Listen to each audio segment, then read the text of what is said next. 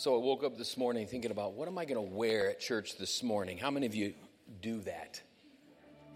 Or some of you think about it the night before, like, I gotta, what am I gonna wear tomorrow to church? Some of you, and maybe there are people that are listening by podcast right now that didn't even come to church this morning, not because of coronavirus, but because whatever they had ready to wear wasn't ironed or ready to go. I was no different. I woke up this morning, I thought, what should I wear this morning? And honest to goodness, thought about throwing on a suit and being real prim and proper, like Chris Joseph from the Gideons, right? But I, I put this on, and my daughter said to me, who's home from college, she said, Dad, that looks so comfy, that shirt you're wearing. I said, You know, it is comfy.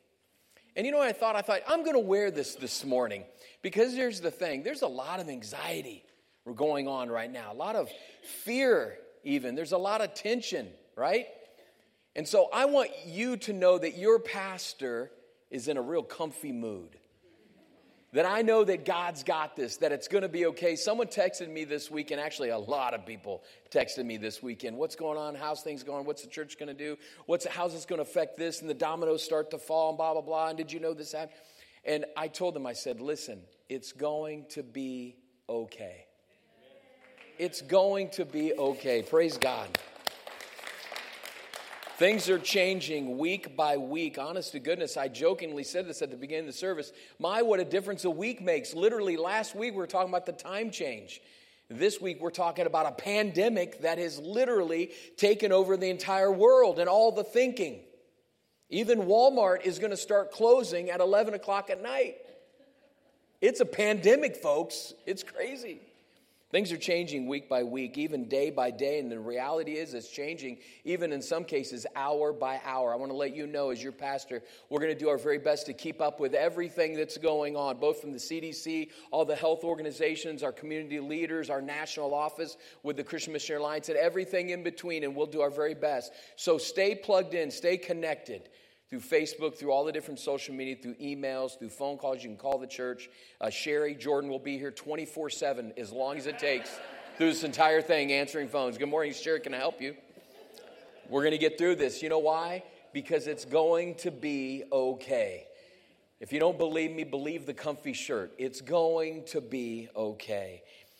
This week, speaking of comfy, I got to tell you, I don't know if Alice Beals is here this morning. There she is. Wonderful Alice Beals. I don't mean to point you out in front of everybody.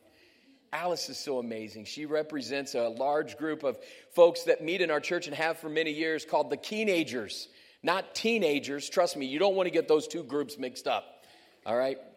Keenagers, those that are 55 or 60 and older, gather and meet in our church. But you know something? They haven't gathered and met for a while, and that's heartbreaking. It's heartbreaking for two reasons because this is a valuable, wonderful, amazing group of people that have so much to offer in way of wisdom and insight and direction. And it's painful when they don't get together and connect with each other. It's also painful because once a month they do a luncheon, and I used to get invited to it regularly. we'll add in more laughter later in the podcast so people know that this was actually funny. They're looking for a director, a leader, someone, a champion to take and work with the Keenagers. Does that mean you've got to be 50 or older or 60 or older? No, not necessarily, but they're looking for a champion that can rally them together and help coordinate and organize different events and different outings and different lunches, lunches and things like that. Trust me, it'll be a blessing to you to participate and be part of the Keenagers ministry. And there's someone maybe sitting in here right now that has a heart for that age group. And if that's you, come find me afterward and say, Tim, I want to know what does it mean mean to be involved with the Keenagers. Or you can connect with Alice as well, because that is a valuable, amazing ministry. We want to make sure that we lift them up on our shoulders and minister and serve with them as they have ministered and served us over all the years. Amen? Trust me, because some of you sitting here right now, pretty soon we'll be in the Keenagers category. All right? I'm 50 coming up here real soon. This year I'll be 50, so in about five more years I'll be part of that group. Looking forward to the luncheons already. So. Hey, not since 9 11, how many of you, and this is going to sound crazy, but honest goodness, how many of you remember 9 11? How many of you know exactly where you were on 9 11? I was heartbroken many, many years ago. A good friend of mine, Pastor Shane Kreitz, who used to serve and minister over at Shawnee Alliance, who now has his own State Farm uh, branch now. But any rate, he was interviewed by the Shawnee High School uh, or Shawnee Middle School paper one year, years ago. And the person, the young student that was interviewing him as a professional in our community, said, Pastor Shane, what is one of the most influential things that's happened in your life? And he said to this young person interviewing him from middle school, he said, I remember where I was on 9 11. I remember being at Nyack University and I could see the smoke coming from New York. And the young person said, What's 9 11? True story. He said, You know, when the world out, and she went through it, they didn't even know what he was saying. How quickly we forget. Folks, it's going to be okay. Here's the thing unfortunately, it's going to be okay because sooner or later this too shall pass. But not since 9 11 have I ever seen the world so fixated and obsessed with such amazing, determined, singular focus as we have right now with this coronavirus. It makes sense, though, that everyone is so singularly focused. I mean, you can't get on Facebook or Twitter or Instagram or flip on the TV. You can't even watch sporting events. They're not going to schools. We are in a shutdown mode. It is a singular focus that seems to be determined to grab our attention and say, whatever you're looking at, stop it and look over here. But it makes sense because this coronavirus, this COVID 19, is now a pandemic. Pandemic, I mean, the word pandemic almost screams panic, quick, panic, stop everything, and panic. But the fact is this pandemic refers to how widespread something is, not necessarily how deadly it is. Now, hear me this morning. I'm not making light of what's happening in our culture and our society. People are dying of this. People will continue to die for, for this until we get it figured out. I'm, I am glad that we're canceling school for three weeks. I know some of the parents are like, no, we're not, right? We do have to, what, they, what are they calling it? Uh, drown out the curve or, or squash the curve. What is it? Flatten, thank you, flatten the curve. I'm glad, I believe in that. Listen, I'm a believer in science. You know why? Because I know the author of science. His name is not any other name but Jesus Christ. I believe in science, so guess what?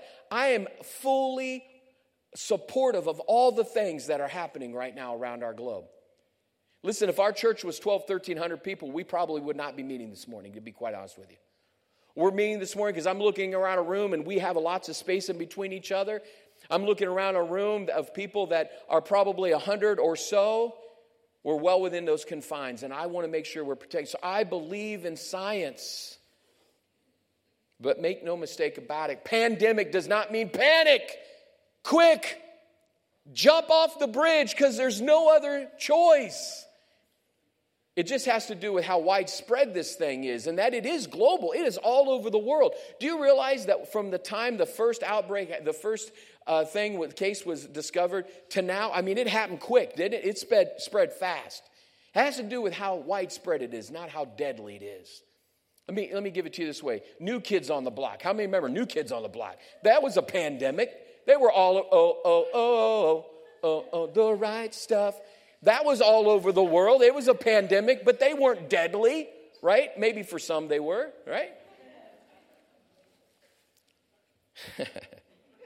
I love Dave Ramsey. This is what he said People don't make good decisions when they're drunk or panicked. I hope you're neither this morning. Some of you are like, I don't know. We need to listen to the CDC and to our health professionals because we don't want to be ignorant. We don't want to stick our hands in the sand, in the sand, eh, head in the sand, and just say, "Hey, it's all good. Jesus is going to take care of us." Well, the way Jesus might be taking care of us is because we've got health professionals and people that He's gifted, and they're taking care of us, and we need to listen to those instructions. I have the opportunity to pray with people in hospitals often even hospital beds and homes. I pray with people continuously that are wanting healing.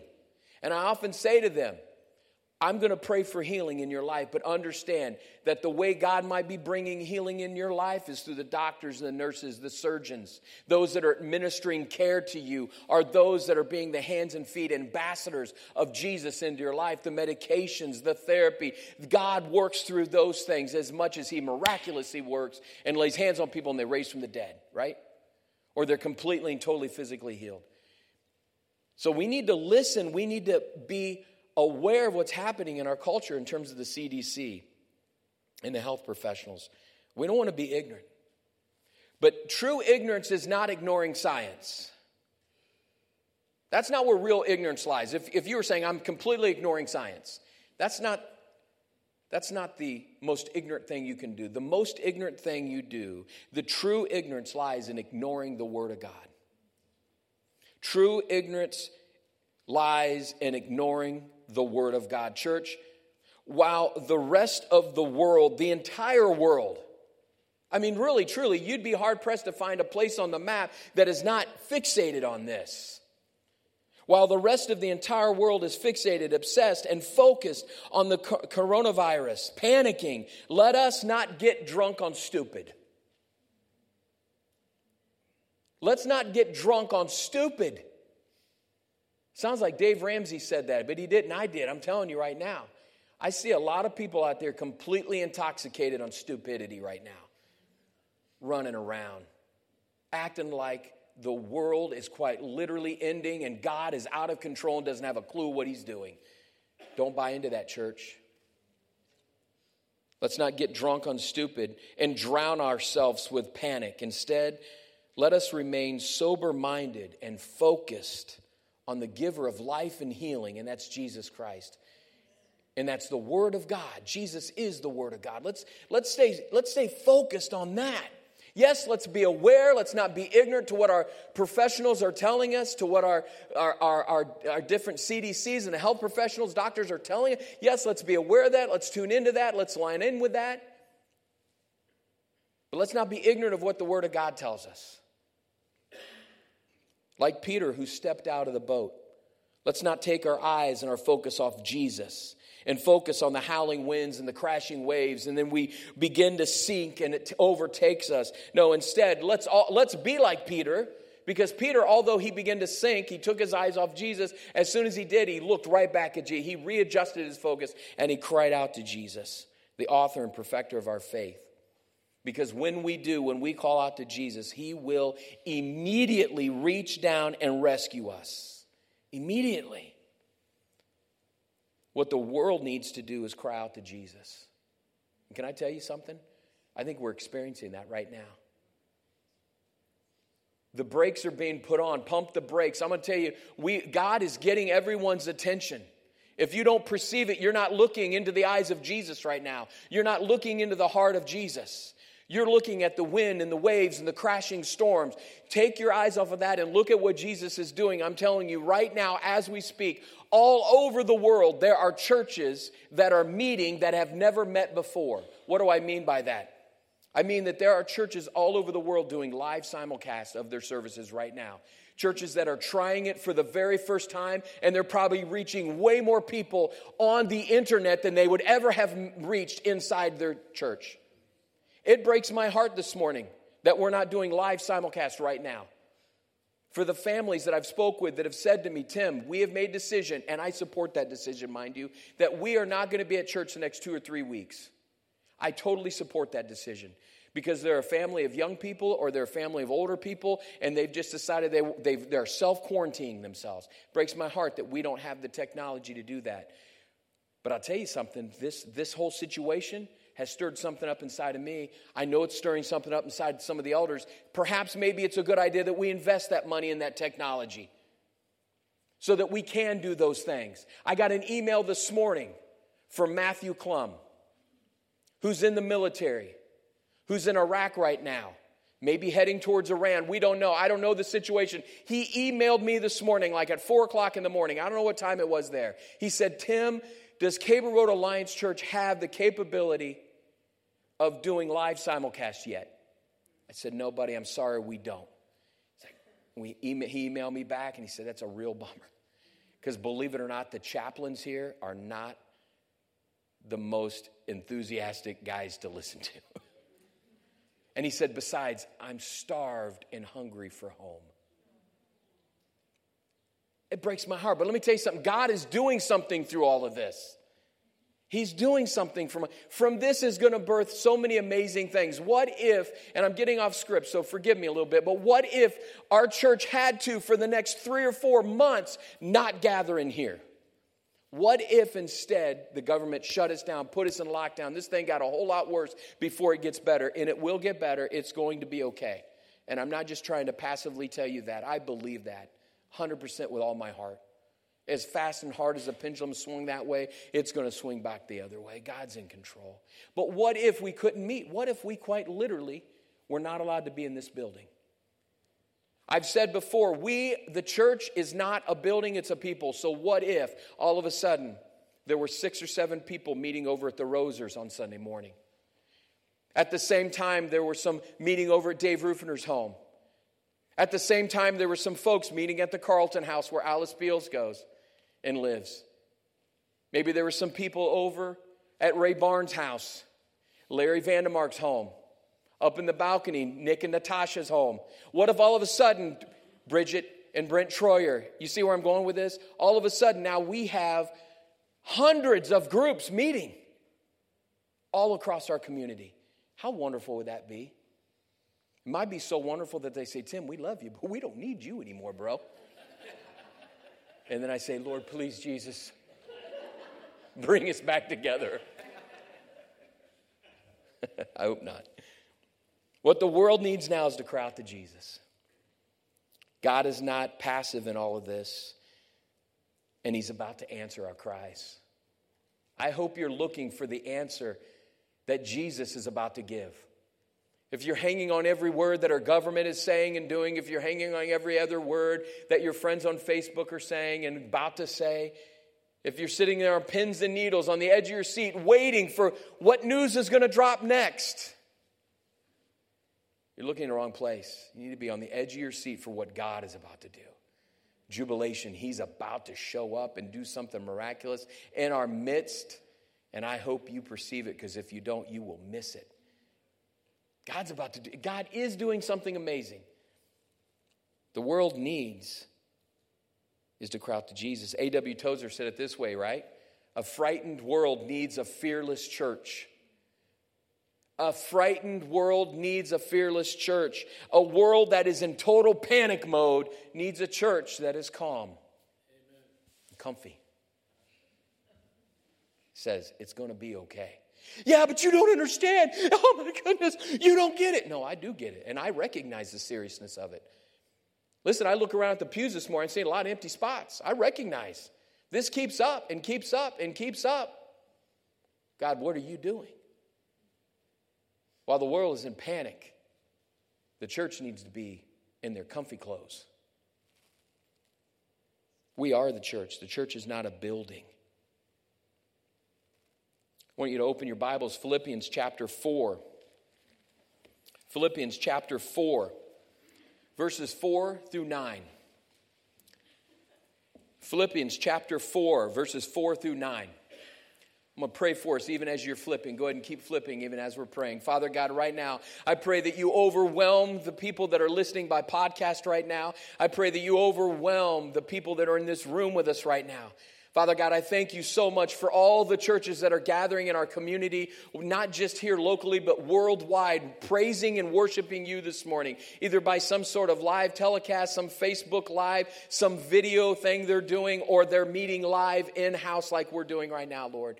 I think you're doing something amazing right here, right now, in our midst, and I cannot wait to hear your answer for what's going on in our culture and in our world today. We worship you, Jesus. We are putting fact over fear.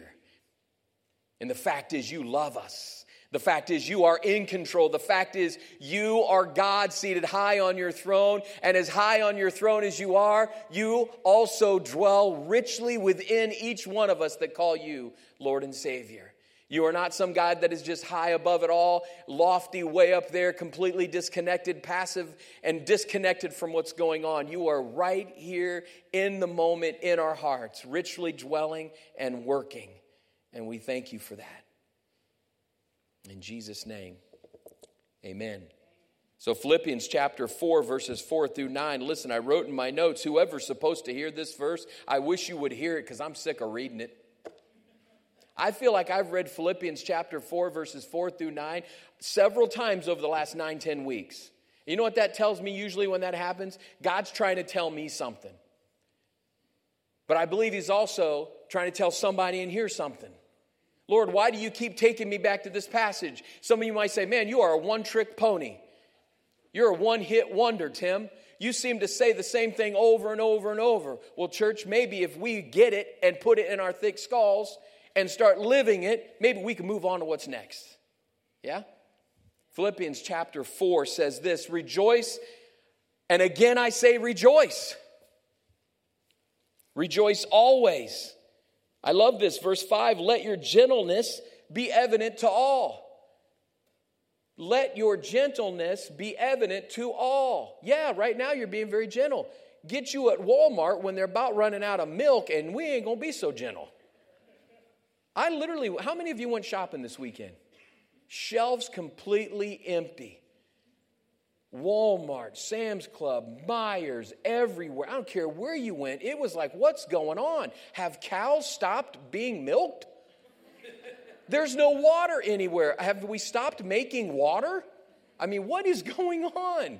Toilet paper, okay, I get it. Everybody's going on a big mad run for toilet paper. Don't we have toilet paper factories in this world? Can we get it going back? Listen, let your gentleness be evident to all. I challenge you this morning. You grab the last roll of toilet paper and somebody else is like, oh, oh, just go, here you go. Are you kidding me? Sure. What? My wife, no joke, my wife went to ruler yesterday because, ironically, this has nothing to do with the pandemic and has everything to do that I have three women in the house. We didn't have toilet paper. My college daughter is home from school. We thought for a week, but now they're like, might be through the end of April. I'm like, great, thanks, Huntington. Now I got to feed this girl. All right? and keep toilet paper in house. So my wife said, well, you know, it has nothing to do with the pandemic, but we need toilet paper. So she goes to Ruler. They had plenty of toilet paper. All right, praise the Lord, but they did have a limit of two. So me being the guy that I am, I was like, well, did you get two? She goes, no, I just got one because that's all we needed right now. I don't practice what I preach all the time, folks. I was like, Are you serious? There's a pandemic. We're going to die. she did. She said, No, I just got one. It's like, Man, doggone it. Why you got to let your gentleness be known to all? the Lord is near. Verse 6 Do not be anxious about anything. Well, you don't understand. This is worldwide. This is big stuff. People are dying. People could die. We don't know what's going to happen. Church may have to stop meeting. I mean, things could get ugly, Tim. I know. That's a fact. But the fact is also the Word of God says not to be anxious about anything. But in everything, by prayer and petition, with thanksgiving in your heart, present your request to God. Don't just go to God and pray, and when you pray to God, say, Well, God, I don't know what I'm going to do about this, but I'm going to pray about it. No, it says with thanksgiving in your heart, an attitude of gratitude, thankfulness, gratefulness. Go to Him and say, Lord, I don't know what's going on in this world. I don't know if there's going to be milk or bread or eggs or, or Oreo cookies. I don't know what is going to happen in this world, but I give you thanks, God. I'm laying my petition before you, my thanksgiving before you. I'm saying, Lord, I don't know what's going to happen, but I know it's going to be okay because you are with us because you're with us. And it's with a grateful heart that I thank you, Lord. Goes on to say, verse 7 when we do these things, when we rejoice again, always, when we rejoice again, I say, when you let your gentleness be evident to all, when you recognize that the Lord is near, when you lay your request down before Jesus Christ, you're not anxious for things, that you pray to Him, that you lay your petitions down before Him, when you are grateful in with Him, when we do these things, here's the payoff.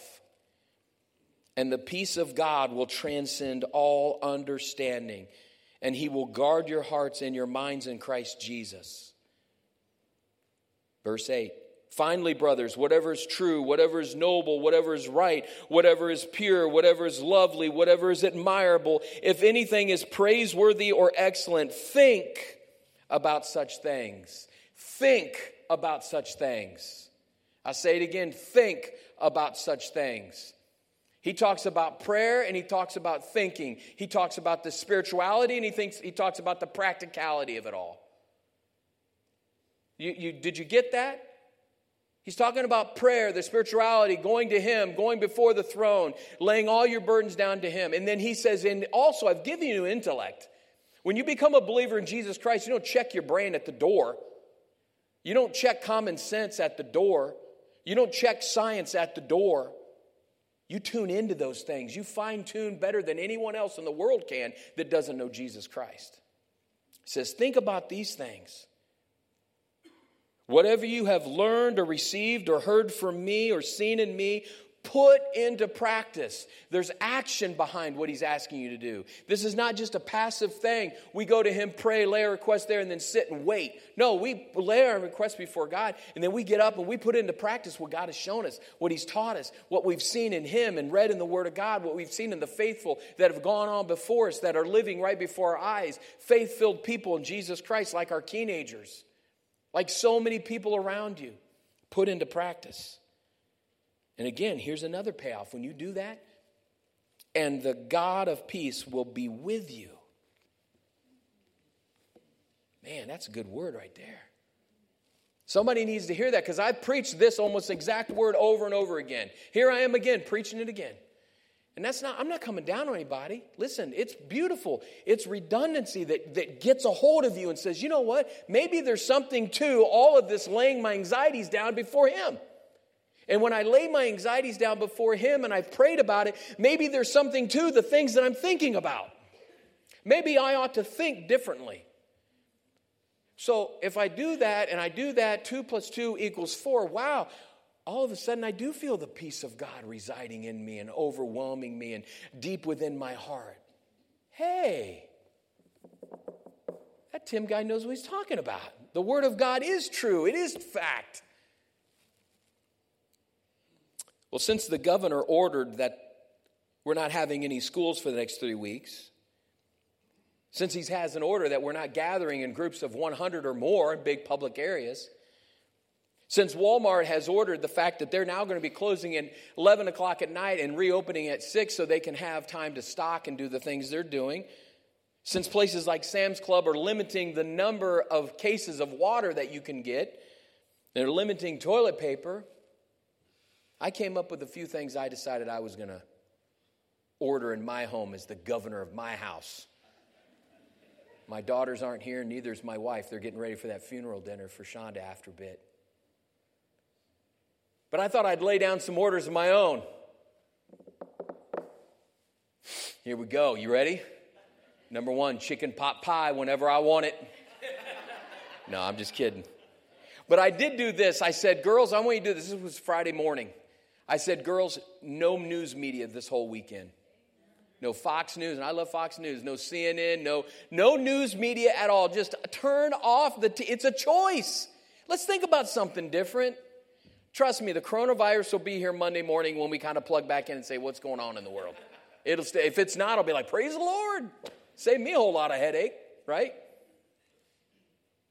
How about you do the same thing? How about you unplug? I even said this, girls, we're going to limit Facebook. I love Facebook, I'm on it, but I'm not going to sit obsessively focused, singularly focused on scrolling through my news feed, just seeing who's doing what, what's happening. You know? I'm I just, girls, here's a mandate from Governor Tim. I said to my family in the state of the Lewis. No news media. We're going to put them in quarantine. I said that. I said, let's put the news media, social media, all these things, let's put them on quarantine for a while. And you know, I'm thinking, let's do it through the weekend. And after Sunday night, we'll reassess, and maybe it'll be for another week. You know what? Maybe we'll do it for a couple weeks. We'll see what happens. Is the world going to fall apart because I don't watch 24 hours of news? Nope, not going to happen. Our focus needs to be intentional. When he says think about such things, think about things that are praiseworthy and excellent, whatever's noble, whatever's true, think about these things. It has to be intentional.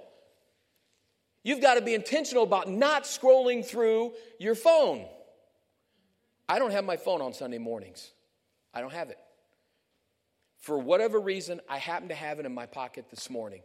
And I was sitting right there. And I went, My phone's still in my pocket. That's weird. I never take my phone on Sunday mornings.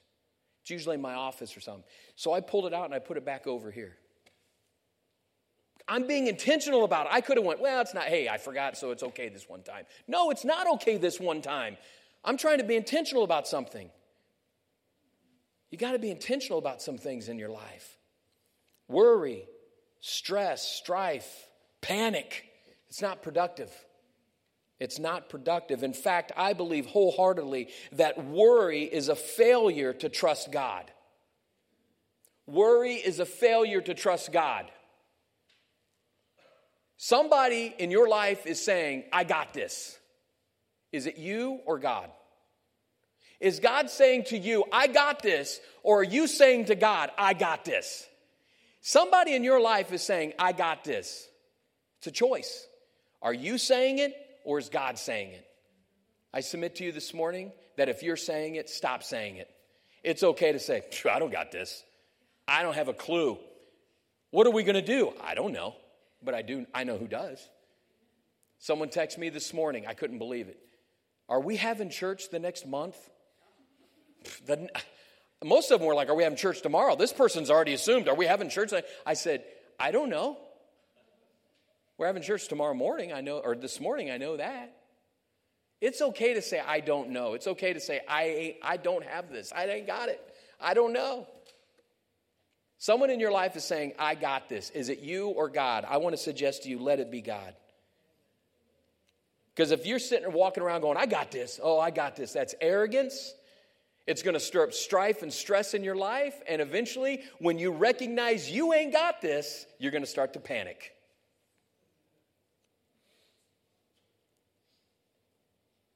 You know, the word worry comes from an old English term meaning strangle or choke. Found that out this week, listening to a Greg Laurie devotional, and he was talking about worry. It was an old devotional too. It just so happened to be he's talking about worry. I was like, hey, this is good. And he said in his uh, California kind of really cool hipster attitude, he said, you know, worry comes from the old English word meaning strangle or choke. I was like, hey, that's pretty good. I like that. Because you know what? That's exactly what worry will do to you it'll strangle you, it'll choke you, it'll cripple you. And it'll leave you, and these are my words, it'll leave you feeling claustrophobic and weak. Some people have a serious bout of claustrophobia. There are some people that they get in a space or a room or even in a ginormous big room like this, if there's too many people around, they start to feel claustrophobic and it starts to just, they start to sweat. I mean, they have a real physical response. You know, worry can do the same thing to you. Here's the thing worry doesn't empty tomorrow of its sorrows. The more you worry doesn't make tomorrow empty out of all of its sorrows. What it does is it empties out today's strength. Worry does not empty tomorrow of its sorrows, it empties today of its strength. So you've got to be intentional about what you're focusing on fact or fears. We need to turn, we need to choose to take our worries, our fears, and our anxieties, we need to choose to turn those into prayers. This requires a conditional reflex. You all know what conditional reflex is? It's like when the doctor takes one of those things and does this on your knee, checks your reflex, and you can't help it. They hit it just the right way, and your knee goes like this or whatever. It's like a dog. You go up and you scratch, and the dog can't help but to go like that, you know? It's called a conditional reflex. It's like when you go to touch something hot, a burner, no matter, ooh, wow, ooh, that's hot. You pull back. If you're smart enough, you do. Some of you are like, whoa, that's hot. Wow, that is really burning my hand right now. You smell that flesh? That is killing me right now. No, conditional reflex makes you go, woo, that's hot.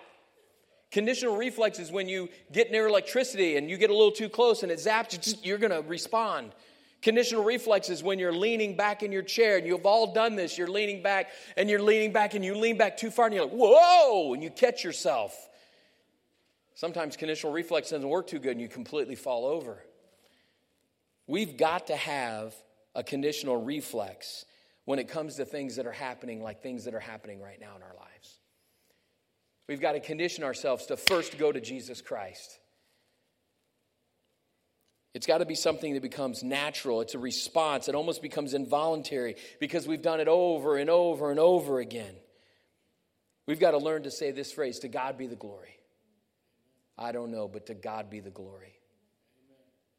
Or amen. Whatever your phrase is that comes from your heart and comes out. My grandmother used to say, Lordy, Lordy, Lordy, Lordy, Lordy, Lordy. How many of your grandmothers used to say that? Probably still say that.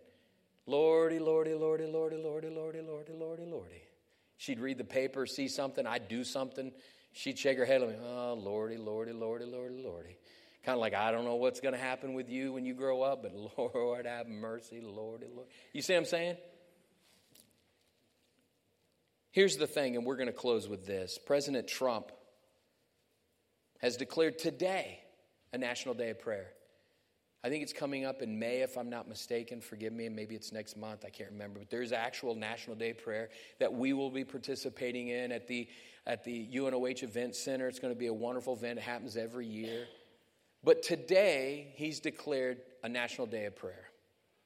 So we're going to do just that this morning. We're going to close in a word of prayer. And as the band comes, I want to read for you Second Chronicles chapter 7. Second Chronicles chapter 7. Many of you know this verse. We're going to read this. I want you to prepare your hearts right now, even as the band comes. I want you to prepare your hearts right now that we are going to encourage you to come to the altar and pray. If Jesus can lay hands on lepers and pray for them, we can lay hands on people that might be contagious in some way and pray for them. Now, I'm not doing this against the orders of doctors and whatnot. We have plenty of hand sanitizer. We're believing and trusting that as soon as people are done, they're going to wash their hands. But we're going to close it all in prayer. If you need prayer this morning, I want you to come forward at the altar and be prayed for by our elders and by you. If you just want to pray quietly by yourself, you can up here or in the pews. But we're going to close in prayer because I think we need to direct our focus and our attention on that this morning, even as President Trump has declared today National Day of Prayer. So Second Chronicles chapter 7 verse I'm going to start in 12. The Lord appeared to Solomon the king. He appeared to him at night. Late at night the Lord appeared to Solomon. And he said to him, he said, "I have heard your prayer and have chosen this place as my temple for sacrifices." I believe God is saying that to us now. I've heard your prayer and I've chose this place. I've chose this place, your heart to be my temple to where I will receive sacrifices. And you know this verse all so well. Verse 14. If my people who are called out by name will humble themselves and pray and seek my face and turn from their wicked ways, then I will hear from heaven and forgive them of their sin and will heal their land. Folks, our world needs that right now. Verse 15 Now my eyes will be open and my ears attentive to your prayers offered in this place. In this place. Folks, the church is not a building, it's a people. The temple is not a building, it's a people. When he says in this place, he's talking about in this sacred area, this sacred place, this holy ground that I believe these stairs are, this area is, these pews are. But even more holy and sacred than this sanctuary is this sanctuary. As comfy as it is, it's a sanctuary and holy place, and God resides there. But we need to call out to him. Amen? That's a fact. Let me pray for us as you come. So, Father God, this morning I pray that you would bless us. Lord, I pray that we would each one receive the blessing that's found in Romans chapter 15. When Paul says to the church there, May the God of hope fill you with all joy and peace as you trust in him, so that you may overflow with hope by the power of the Holy Spirit. So, Holy Spirit, come reside in this place, in these walls of this sanctuary. But, Lord, more important than that, more overwhelming and magnificent than that, is that you come and fill the places in our hearts. Right here, right now, for those that are in this room, for those that are listening later on podcast, Father God, fill our hearts with more of you in the Holy Spirit. We love you, we worship you, and we adore you.